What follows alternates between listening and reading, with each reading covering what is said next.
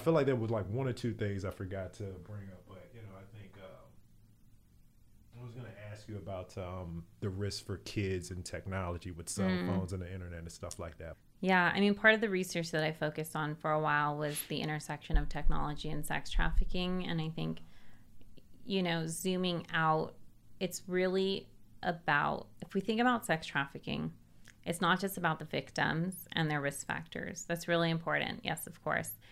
But it's also about the traffickers and it's also about the purchasers of sex. And so the ways that, you know, if we only focus on, well, what's happening with the children and putting them at risk, then we're not focusing on, well, what are sex buyers doing to solicit or to elicit a response from people? What are traffickers doing to build those relationships?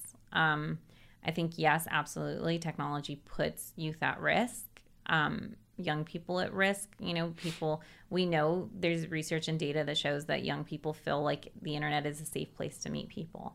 And they don't have the wherewithal to really put a lot of protective parameters in place of like, oh, I'm not going to give share my address. I'm not going to post this picture where I'm now linking it to my exact location. And in real time, people can find you or mm-hmm. see it because it's public. Mm-hmm. I think, you know, the responsibility, we need more education about that and the responsibility of caregivers to really have those conversations with youth. But oftentimes, caregivers don't really have the knowledge and information when technology is so rapidly changing. Well, they they're also in somewhat engaging the activity of posting all of their information online. Right. Also, right. It's hard to tell a kid not to do it when the parent is no, also I doing it. No, I completely agree. I mean, I am on social media, and I internally feel a reaction when I see that parents have pictures of their children up in a bathtub or doing day to day activities. Their pages aren't private right? Like things that should not be causes for concern are really alarming sometimes because we know that child pornography is real. We know that the social the social media is used as a tool to create conversations, to learn children's names and then befriend them in public places. And so all of these things, you know, are really important to keep in mind. Why do you need a public profile for random strangers to like pictures of your children. You know, keep it safe, keep it private. Don't post their names. Don't accept people, followers who you don't know. Some of these like basic tips that really could potentially save a life, I think are really, really important. Um, also, I want to say before we move away from technology, you know, sex buyers use technology very frequently, and there's entire networks and communities of sex buyers out there, not just on the dark web, but also just on the internet where you can Google it. You know, I could pull up websites where it's community boards and it's these people who, you know, thousands of people involved in these online communities sharing tips on where to go and buy sex in a certain locality, who to look for. You know, there is this website I won't name names, but there was this website that existed, and it was specifically developed for American men who were interested in crossing the border and going to Mexico to purchase sex in the red light district. And in that, on that website, there were millions of comments. There were thousands, tens of thousands of images. And oftentimes it was images that a sex buyer took of someone that they purchased sex with that often did not know that that picture, it was clear that they didn't know the picture was being taken, right? And so that happens also. And that those pictures are then posted online. Conversations about how to negotiate for the best price on different sexual acts, where to go, where law enforcement is going to be, so you should avoid that, where the cartel is, all of these things where it's like sex buyers have created entire networks given the have been given or given themselves the names of hobbyists mm. right? Rather than a sex purchaser a trafficker an exploiter and then going and very clearly exploiting people. From the what we were talking about with the parents not posting those pictures to what you just discussed with the the social networks of mm-hmm. buyers. This is all cultural shift. Right it's all cultural shift. Yeah. There's no like legal. There, there's legal things in place to to address that, but it's right. culturally people are still think it's acceptable to do yeah. it. And some of those legal parameters actually end up then criminalizing the people who are being victimized, hmm. right? And so we have this whole idea of this victim de- defendant where it's like this kid was being sex trafficked, but now they're in the juvenile justice system on prostitution charges and being treated like a criminal. Or, you know, we know, for example, like sexting and sending images, even like when children send images, naked images of themselves, um, or post images of themselves, it could be a federal crime. Yeah. But children who are, or young adults who are using online platforms are often forced to post those pictures. And so, what happens in that case? You know, like oftentimes we again criminalize the people who are, are being victimized in some way. My my question along not so much along those lines is there there are people that believe that the legalization of some forms of say prostitution um, would be a good thing for our society. What are your what are your thoughts on the legalization of prostitution? I think that when we focus on legalizing prostitution, okay, I'm going to start here. No one, no person who is engaging in commercial sex, in my opinion, should be criminalized. Okay. No person who is, you know, whether they're being sex trafficked or they're not currently being sex trafficked, but were formerly being sex trafficked and still engaging in commercial sexual activity. No person who is the person soliciting, who is, you know, performing the act should be criminalized, period, Right. Across the board. across the board. Okay. I think that we need to decriminalize all folks who are engaging in any kind of commercial sexual activity from the perspective of the person who is performing the act.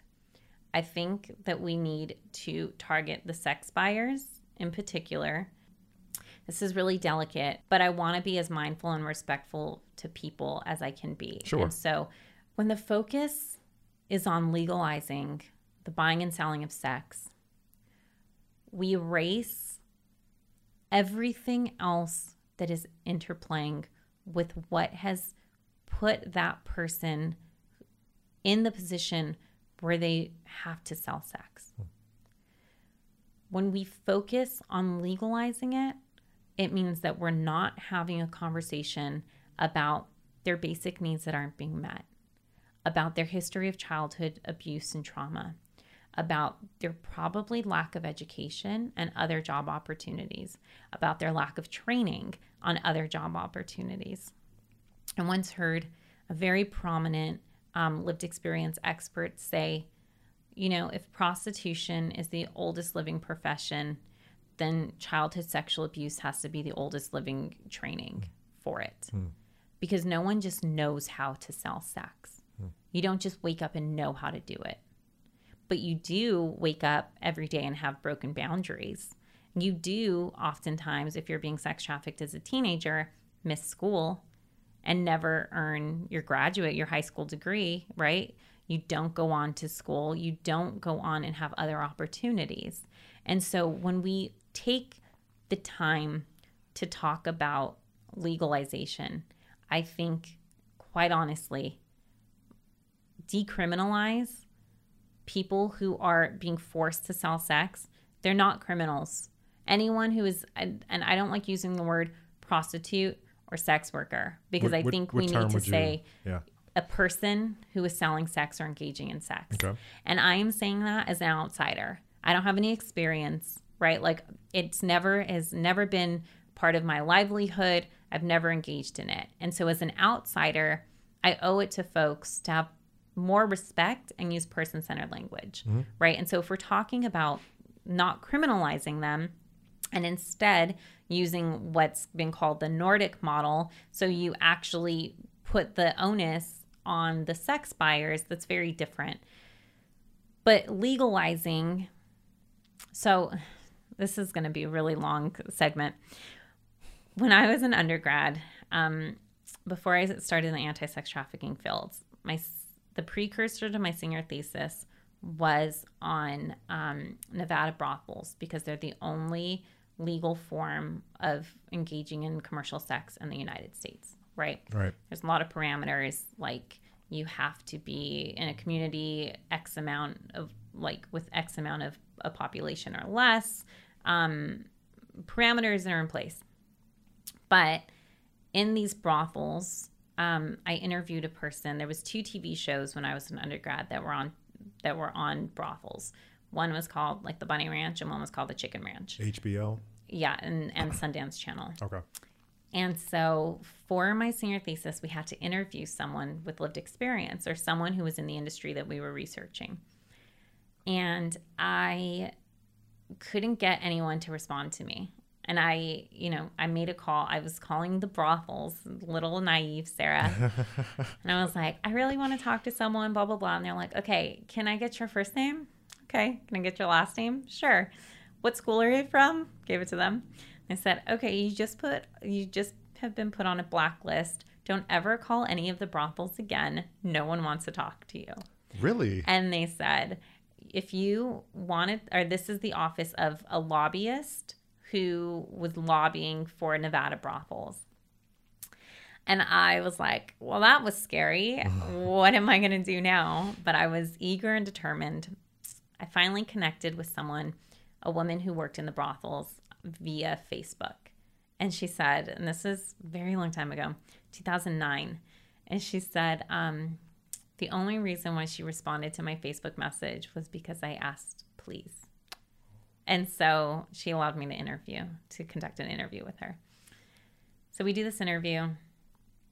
And, you know, it was before I really knew or understood a lot about the sex industry.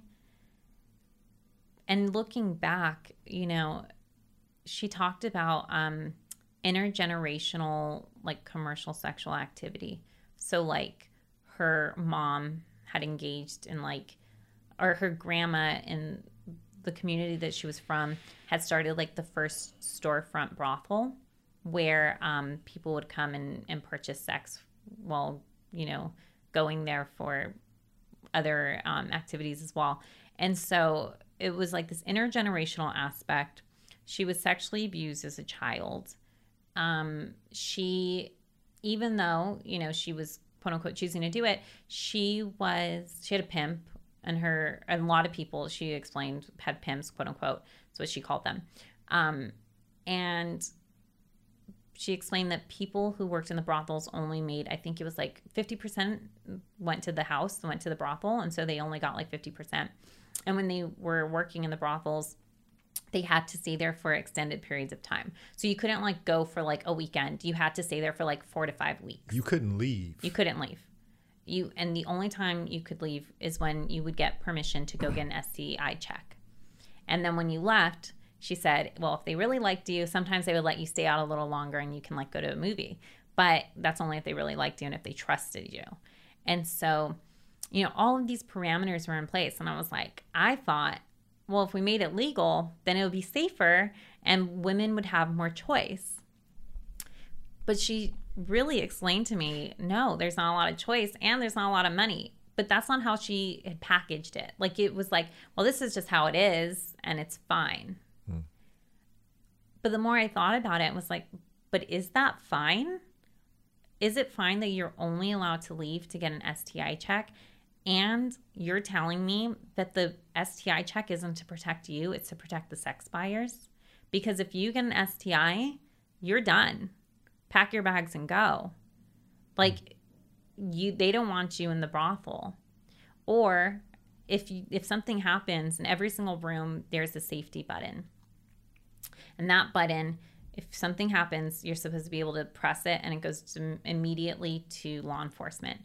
And she said, You don't press that button unless you're about to die because you don't want, the brothel doesn't want people to know that there are things like that there's lack of safety or there are problems or issues. They don't want that kind of attention from law enforcement. And you're if you're always the brothel that's calling law enforcement, that's an issue. And so, you know, very quickly it, I learned that legalizing it doesn't make it safer for the people who are selling sex. It it makes their money taxable. It makes it safer for the people purchasing sex you know, they still had traffickers. What if our ultimate aim and our ultimate goal legalization is to, you know, serve protect people, serve them or have them like have safer scenarios then we need to think outside of just this box of prostitution, yes, legal, it's okay. And instead think like, okay, well, what other opportunities are you interested in? What else would you like to learn how to do? And that's something, you know, that nonprofit I mentioned earlier, Cat they have like a restaurant where the women cook food, the women that live in the brothels cook, and then they distribute and they sell it right? And so creating other opportunities. They teach women how to sew and be seamstresses, right? And like not just low level jobs of like, I'm going to teach you how to be a barista. I think that's great. Yes. But we need, but we know that we don't have a minimum wage that people can live off of and thrive and, you know, even meet their basic needs. And yeah. so teaching other skills, teaching coding, teaching, you know, things that can actually result in life changes. And not somebody just being stuck doing that right. same job. I think there this is the United States of America where we're we have this fascination with people being able to do whatever they want, mm-hmm. but there's very little protections that come along with that sometimes. People are oftentimes taken advantage of right. when we use the term freedom or right. or the right to do whatever you want to someone's being taken advantage of. And essentially what you're saying is legalizing prostitution, eh, maybe people should have the right to do what they want, but there should also be some protections right. involved. Yeah. And I think it's asking the questions is this really what you want to do? Yeah. Like, okay, so we made it legal, but it wasn't for those people. It was for the sex buyers. It was for their safety. It's for their, you know, protection. If we it's right now it's illegal. If we decriminalize the people who are selling sex we don't have to make quote unquote prostitution legal, but we can decriminalize to protect the, folks. to protect them, to protect right, the victims. Get them why do we have to route them to the criminal justice system that is punitive in nature and often not rehabilitative and only creates more tra- trauma for people? Why?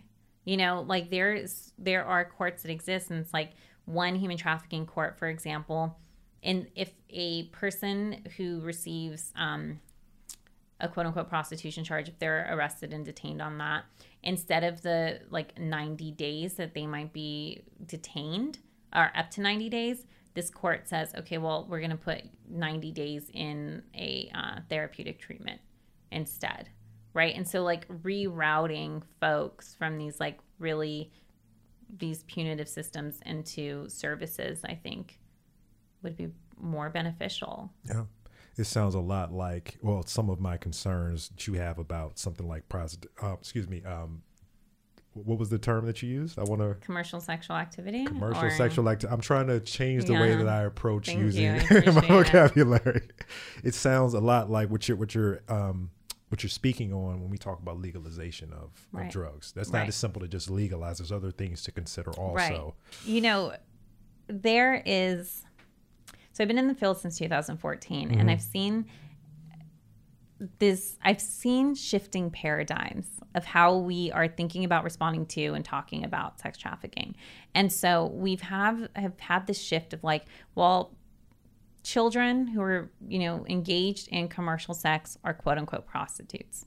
And then it was like, okay, but now we're saying they're sex trafficked. So, federally defining them as sex trafficked. So now children who we once deemed as criminals are now victims, right? And so, and we need to save them, quote unquote. Mm. And now we're moving away from that and we're like, okay, well, actually, we need to recognize that they're survivors and they have resilience and they're resilient and there's all of these other factors at play.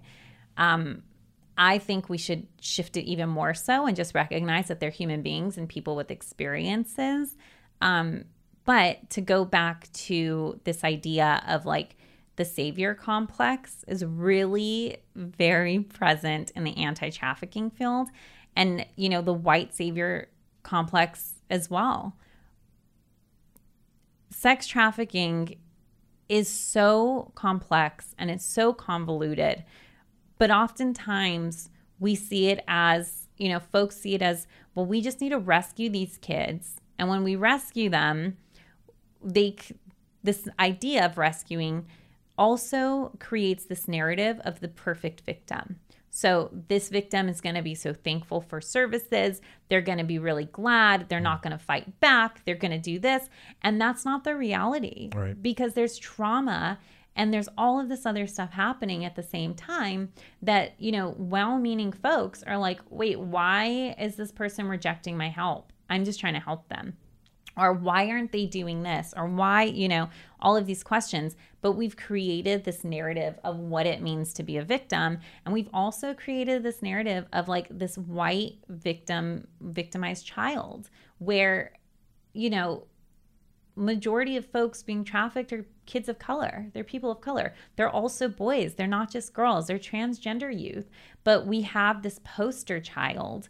And that is really you know partly the development of that was very intentional to get people to pay attention.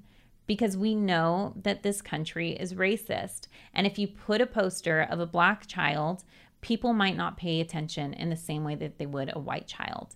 And so part of it was constructed so that people would pay attention. But also when we think about it you know we have to move away from that narrative because it's inaccurate.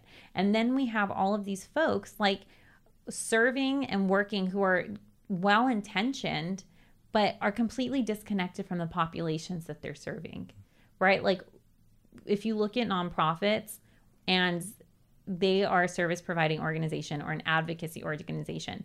Every single person is a white male on the board or mm-hmm. primarily white males and a couple white females. All of the 98% of the clients they serve are kids of color.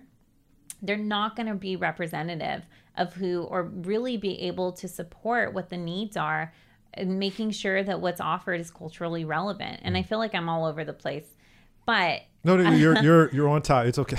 I feel like I mean I have so much to say and I don't think an hour could do justice. But I feel like the narrative we need to do away with this narrative of there is this one type of victim.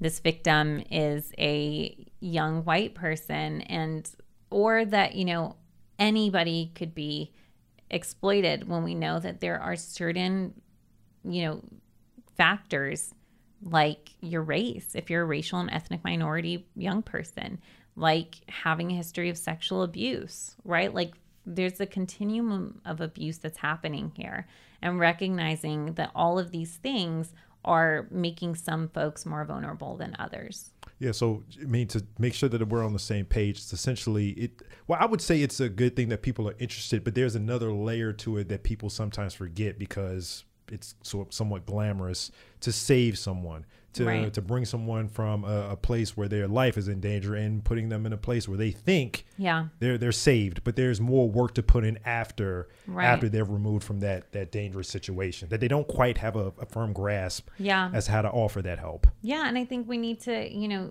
move away from the savior complex that we're saving people. Hmm. You know, like if you want to do good work, why do you have to be the savior? Hmm. You don't. You don't have to be a savior. I don't have to be a savior to include the voices and perspectives of children and young adults who have histories of sex trafficking. I can actually, you know, include their perspectives through research and take myself out of it in terms of like this isn't about me doing this great work. It's actually about creating and implementing approaches that are more person centered, right? Like it's it's about the person. It's about the human aspect of it. We're not here to save anyone. What other changes have you noticed um, since 2014? Um, you know, definitely more awareness. I think there's more legislation. More legislation doesn't necessarily mean better because there might be more legislation on, you know, having states or counties implement protocols to identify sex trafficked folks, but oftentimes there's no funding behind it. And so states and communities are responsible for responding and have no resources to do it. Um, you know, we still don't we're so far from where we need to be i think unfortunately it ebbs and flows with leadership as well and so you know there might be big pushes of like we care there's national campaigns let's do stuff let's you know let's hold this press meeting and ha- let people know that they should care about it Um, but then, for example, the Trump administration, a lot of conversations like, oh, Ivanka Trump is doing a lot, President Trump is doing a lot. Mm. But no one was having conversations about how racist his practices were. There's a um, advisory board in the White House of sur- people who had lived experience, quote unquote, survivors. No one was talking about how he wanted it to be an all white survivor board, right? Like, I have folks who, with lived experience, that were like, yeah, he didn't want the people, he didn't want the black women, he didn't want the people of color to be part of it, right? Like people aren't having that conversation. They're not talking about how under Trump, less federal prosecutions of traffic traffickers have happened, right? And so I think that it it's going to ebb and flow, unfortunately. You know, there might be more legislation, but it doesn't mean that there's funding to support it. And it doesn't mean that the legislation is comprehensive either. You know, we have more safe harbor laws as of you know 2018 i think there was like 32 safe harbor laws so special legislation specifically for minors who are exploited but the legislation varies widely state to state and we still have places across the country that are arresting children on quote unquote prostitution charges instead of realizing that they are victims or they have been exploited. Hmm. If I gave you let's say five hundred million dollars. I don't know, just a blank check. I think you know where I'm going with this question. If I gave you a blank check to influence or to give resources wherever you deemed fit, legislation wise, what would change? What would you what do you think would be beneficial? I think that we need more prevention strategies. We need to, you know, it's not just about intervening in aftercare. Like we need to prevent trafficking. And it's oftentimes it's really investing in communities, right? Like investing and closing some of those vulnerabilities that communities might have. Um, I think we need to target culture, you know, and I think, you know, you're talking specifically about policy and it's an important question, but I think it moves beyond legislative policy and moves towards social policy. Sure. Also, like what makes it okay for folks to feel emboldened to go and buy and buy someone for sex for an hour, knowing that that person looks malnourished, knowing that that person probably doesn't have a high school education, right? All of these factors that are at play what makes it okay? I did some preliminary research in the red light district of Tijuana, Mexico. We used to sit in this area um, and we would watch the pe- sex buyers walk in and out of the red light district. And when we were watching, it was predominantly white men, white older men. They were walking in with their rings on their fingers, clearly married, mm. at nine o'clock in the morning. Just just a regular day, walking in, regular Friday, taking their pick mm. of the people that they wanted to purchase sex from, right? And these women who are standing outside of these brothels, you know, that's their livelihood. They're doing it so that they can send money back home to their village, to their community, to their children. And these men just walk in, throw money like it means nothing, and then walk out and go and pick up their kids from soccer practice? What makes it okay in our society that that is happening while this person who is basically forced to sell their bodies because of lack of other resources and means mm-hmm. Then has to go and have sex with other like 20 other random strangers throughout the day. Nobody wakes up and says, "Oh my gosh, I can't wait to go and have sex with these random anonymous people." People wake up and say, I need something to eat. I need somewhere to live. I don't have any other resources, right? Like, it doesn't matter if you're 15 or 25, like, you need these basic things to be fulfilled. Okay. And oftentimes it's folks without, it's what other means do you have? Hmm. So socially, it's more of a also instilling more empathy in people in our society, but also I, I guess socially we'll also be trying to lift up people that would be in that situation where right. they need to where they need to engage right. in such a, um, do something like that. And you know, also aside from instilling empathy, I think it's dismantling patriarchy and sexism and racism and all of these other forms of discrimination, mm. right? Like, you know, also trans folks who are exploited and then murdered because folks go to, a man will go to buy sex, not realizing that that person also has a penis, will do whatever they want with them and then murder them. Like, that's also very real. We have to dismantle all of these forms of discrimination that says, well, you're different than me and I don't like you. And so I'm going to do whatever I want to your body. You've talked a lot about all the things that you've seen. You've been in this field since 2014. One of the questions that I have for you and even for your colleagues is how you're managing the things that you've seen, the yeah. experiences that you've had. What, what do you and your colleagues do to take care of yourselves? Well, compassion fatigue, burnout is very, very real. Um, and, you know, I think for the folks in this field that are still in this field, we learned really early on like, you have to take care of yourself and not just physically and emotionally, but spiritually, like on every single level. Mm. You have to take care of yourself. And for me, it's like, well, I have to go for a run today because I need my mind to be clear, or I have to work out, or I have to eat right. Because if I don't, I know that, you know, if I have a stomach ache, it's going to affect how I feel mental, like my whole body, right? And so, like, eating right, definitely spirituality. I go to church. I've gone to church and served at church since 2015, 2004, no, 2013, 14. Um, but going to church and really like, I read my Bible when I pray. Yeah. I watch, I listen to Christian music, you know, like you see evil in the real world. You see the way that people lack complete and total empathy. Like you have to hold on to something that's higher and bigger. You're more aware of it than most people are. Oh, for sure. I mean, there was I the first time I had vicarious trauma, I um it was after the interview and these folks um with these kids and this trafficker. And then we drive on what's called the track and it's like the physical street where people are soliciting.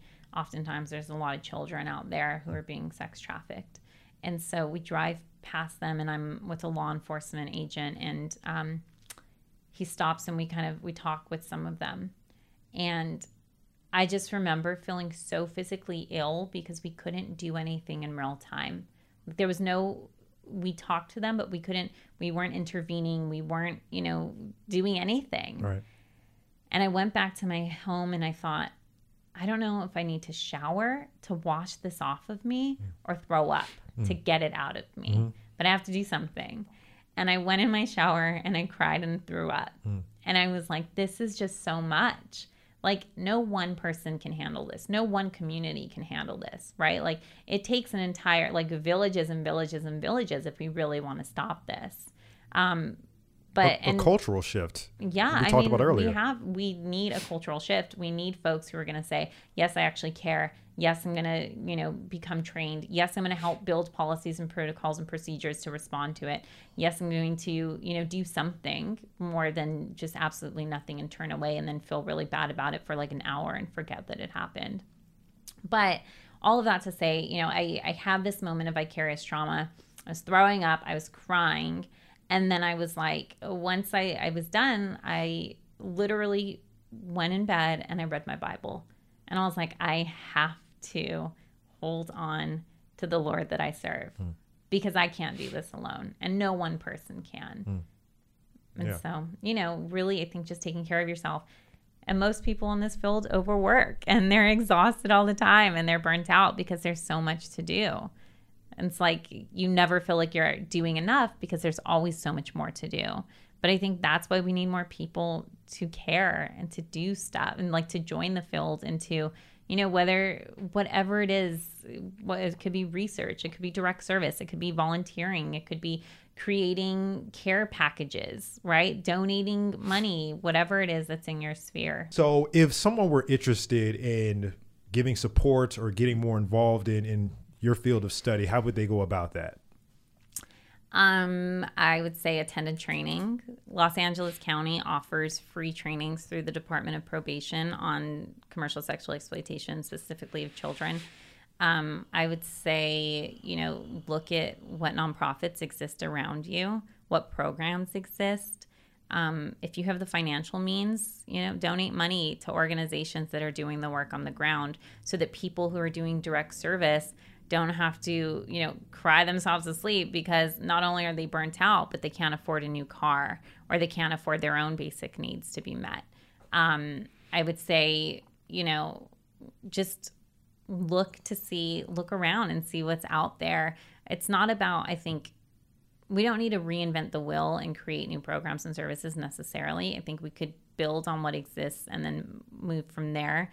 Um, look at documentaries about what's happening. I would be really mindful of not to take movies like Taken to heart and believe that that is what sex trafficking is. You know, maybe in some places that has occurred, but it's a Hollywood film. And so, you know, connecting with what already exists. Look for look on YouTube at the videos of folks with lived experience telling their stories. You can do the homework and do the research without ever having to ask a survivor to tell them to tell you their story. Right? Like look for volunteer research opportunities. If you want to be a researcher, look for labs that are doing this work and seeing how you can get involved. Um, I would say that for men in particular, I think we need more men to join this field. We need more men who are really passionate about working against exploitation of children and people in general. Um, but don't be surprised if you're a man and a service provider says, well, no, we actually don't want you to volunteer with this population. We want you to do something and we want you to put together gift bags or something that's not direct service. Mm because we know that most men and traffickers are or most traffickers and sex buyers are men and a lot of our organizations and agencies are protective and they don't want to re-traumatize the people that they're serving and so i think you know follow the lead of the people actually doing the work within your space and locality um, I would say do not go rogue and go to places where you believe sex trafficking is happening and try to intervene in the field on the ground. Does that happen? It's really dangerous. It's dangerous. Yes, I mean you setting up stings so that sex buyers will come and then you shame them. You know, there's this vigilante movement of people doing things like this and it's like people are doing things legally and organizations are working with law enforcement to disrupt sex trafficking and sex buying right and if organiz- other organizations or people groups come in and they're like well we want to do this and so we're going to you know go rogue and do something i think it just puts people's lives at risk and so just being mindful that things might already be happening and so look to see what is happening in your space before potentially disrupting something that could have been really impactful. Um, I'm very surprised people people do that. They I mean there's been definitely organizations and like groups where oh. they might set up um, like a reverse sting where they want like people to, to, to catch come. a predator. Yeah, type. and then they'll like shame that person and then that could be disruptive of what law enforcement is doing if law enforcement is following those people or having, you know, investigating something. And so, yeah, just being mindful, I think we might have the idea that we want to do something and we should do something um, but don't go rogue you know see see what's out there and see how you can use your skills to be most beneficial. Be responsible about yeah. it. Yeah. There are people out there that are experts such as yourself that know what they're doing. Go to the experts before you decide to you know yeah. do something on your own. Yeah. I wasn't aware that was going on. Okay. All right that's all the questions that i have for you today Okay, uh, I want to thank you for stopping by. I think you did a fantastic. You were so nervous before we started. You did a fantastic job. I always get nervous before I talk in front of people. I guess Damn. all these people. a few dozen, a few dozen max. You're fine. yeah. Well. Yeah, we had a lot of technical difficulties before we started, but I think we, I think we got through it. Okay.